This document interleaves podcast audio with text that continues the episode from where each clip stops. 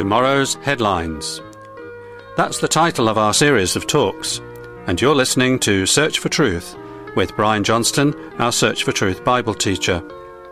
This is John Martin giving you a very warm welcome and thanking you for tuning in. It's good to have you with us for the third talk in our series in which Brian looks at Bible prophecy and the emergence of a United States of Europe. Sounds intriguing, doesn't it? So let's hear what Brian and the Bible have to say about it. Perhaps we ought to recap where we've got to. We've thought about the first event believers on Jesus Christ are waiting for, which is his return for them. Contrary to some opinions, that won't signal the end of the world. The state of the world will continue to get worse once the salt of the earth, that's Christ's church, has been removed from it. Trends which had already been developing will accelerate. One of these trends we've already begun looking at is the unification of Europe. The Bible predicts a European bloc of countries will one day wield a global influence, eclipsing even that of the United States today. It'll become a mighty military and political powerhouse as a federation of ten sovereign states. For a while, it won't appear quite like that.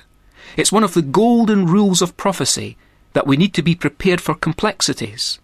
But both the Bible books of Daniel and Revelation agree perfectly in their gruesome portrayal of this empire as a monstrous beast with ten horns. Horns being ancient symbols of power and representing its ten confederate kings, the heads of sovereign states who have allied themselves with each other. We saw last time how the Bible prophet Daniel around 600 BC, successfully anticipated the rise of the Persian, Greek, and Roman empires, empires which did indeed arise in the centuries that followed. In fact, in dealing with the whole sweep of history right to its end, God, through prophets like Daniel, has never given any indication of a successor to the Roman Empire. It seems that the emerging world power to come when fully developed in what the Bible calls the time of the end, will be viewed by God in some sense as a continuation of the Roman Empire. In other words, a superstate stretching very roughly over the same geographical area as the Roman Empire once did. It's an idea that may take a little getting used to, but it's by no means far fetched. After all, it's been attempted many times already, down through the centuries, by leaders like Charlemagne, Otto the Great, Napoleon Bonaparte, and more recently by Mussolini. In fact, talking of attempts like Napoleon's to resurrect, in effect, the old Roman Empire, it was none other than Winston Churchill who said, We must build a kind of United States of Europe. That was back in 1946. More than 2,500 years ago, the Bible predicted that, after the death of Jesus, the people of a still future prince would destroy Jerusalem and its temple.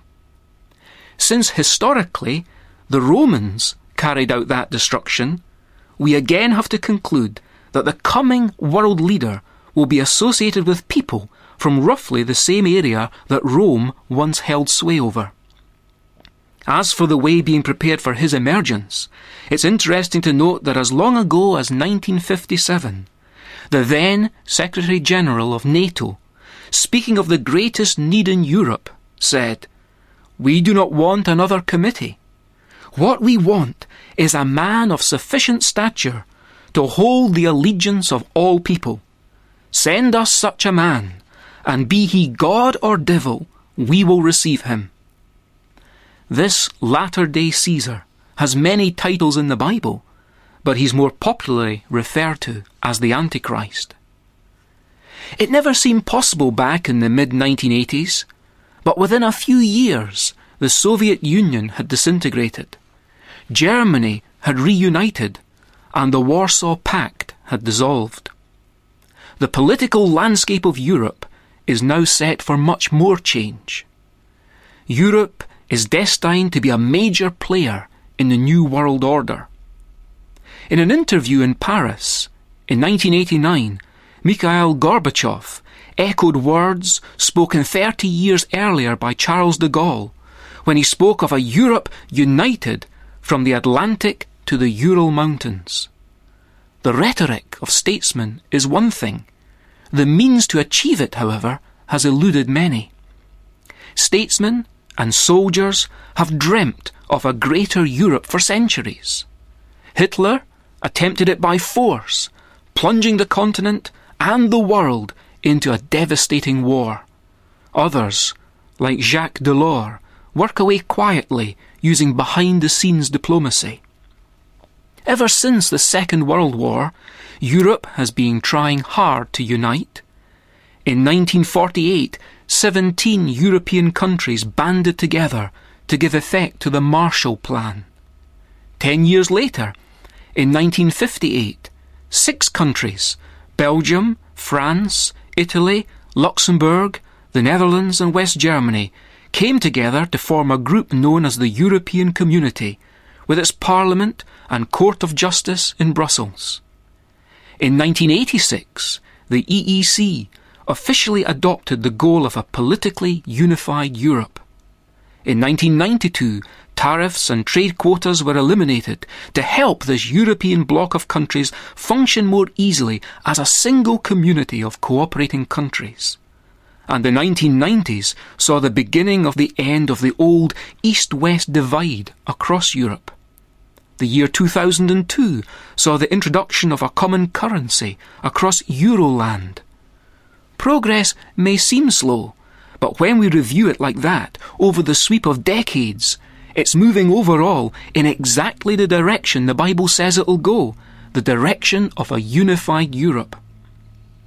Those who don't know the God of the Bible ought to be amazed that trends of the past century sit comfortably with predictions made in the Bible two and a half thousand years ago. The fact remains that it's now not hard to imagine Europe finally becoming a confederation of sovereign states. But the issue of individual national sovereignty continues to bedevil moves to fully unify Europe today.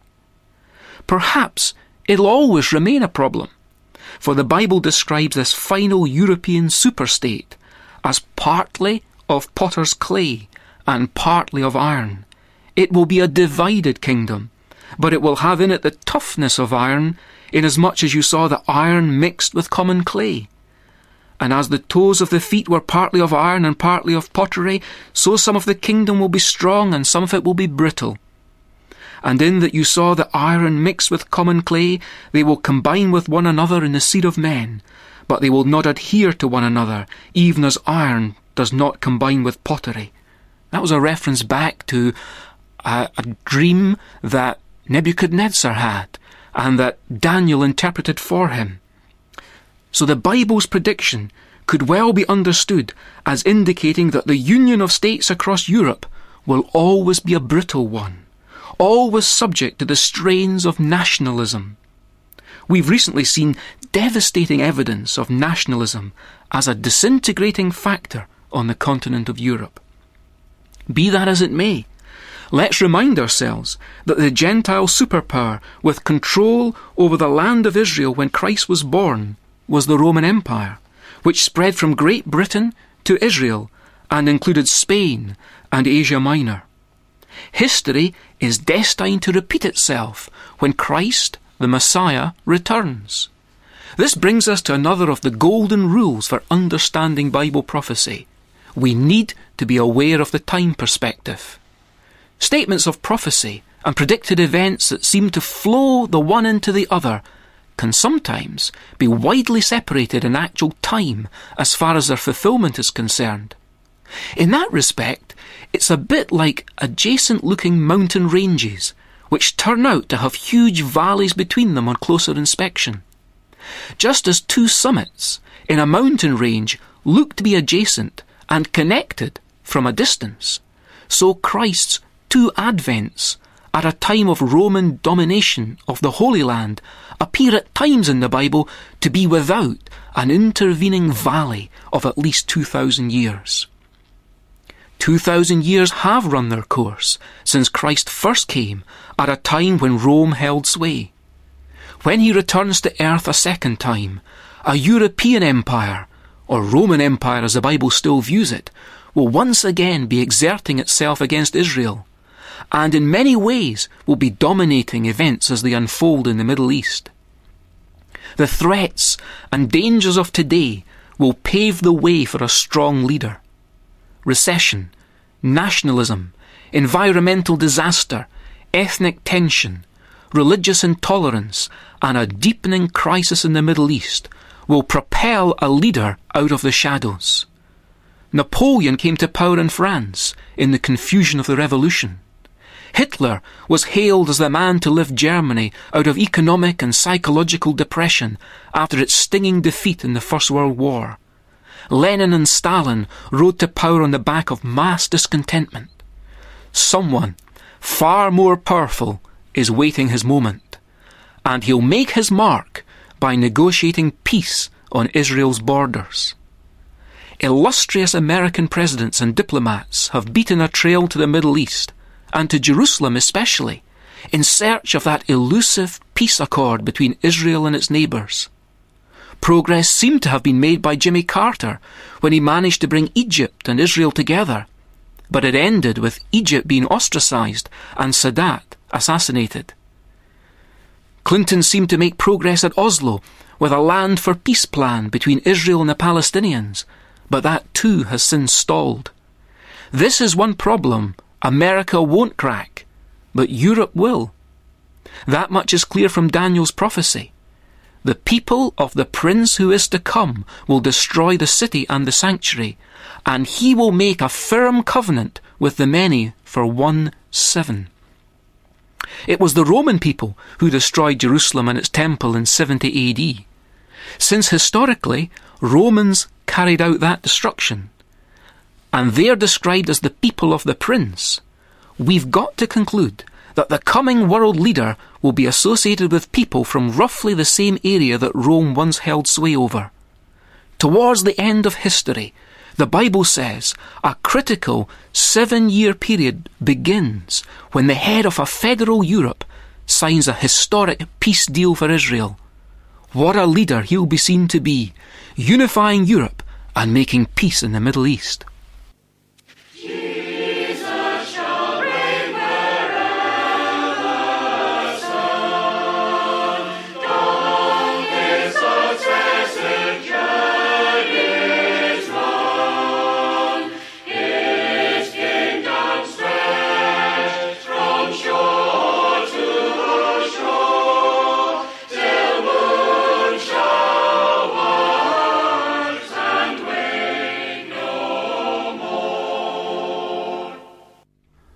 One thing history has taught us is that earth's kingdoms rise and fall, no matter how mighty they might be. The hymn we've just heard reminds us that there is a final kingdom coming which will never fall, where Christ is King. If you'd like to know more or have a question about today's talk, then why not write to Brian? The address is Search for Truth, Box 246, Bolton, England. And we have a free booklet covering the complete series of 12 programmes. If you'd like one, ask for the title Tomorrow's Headlines and send to the same address, Search for Truth, Box 246, Bolton, England.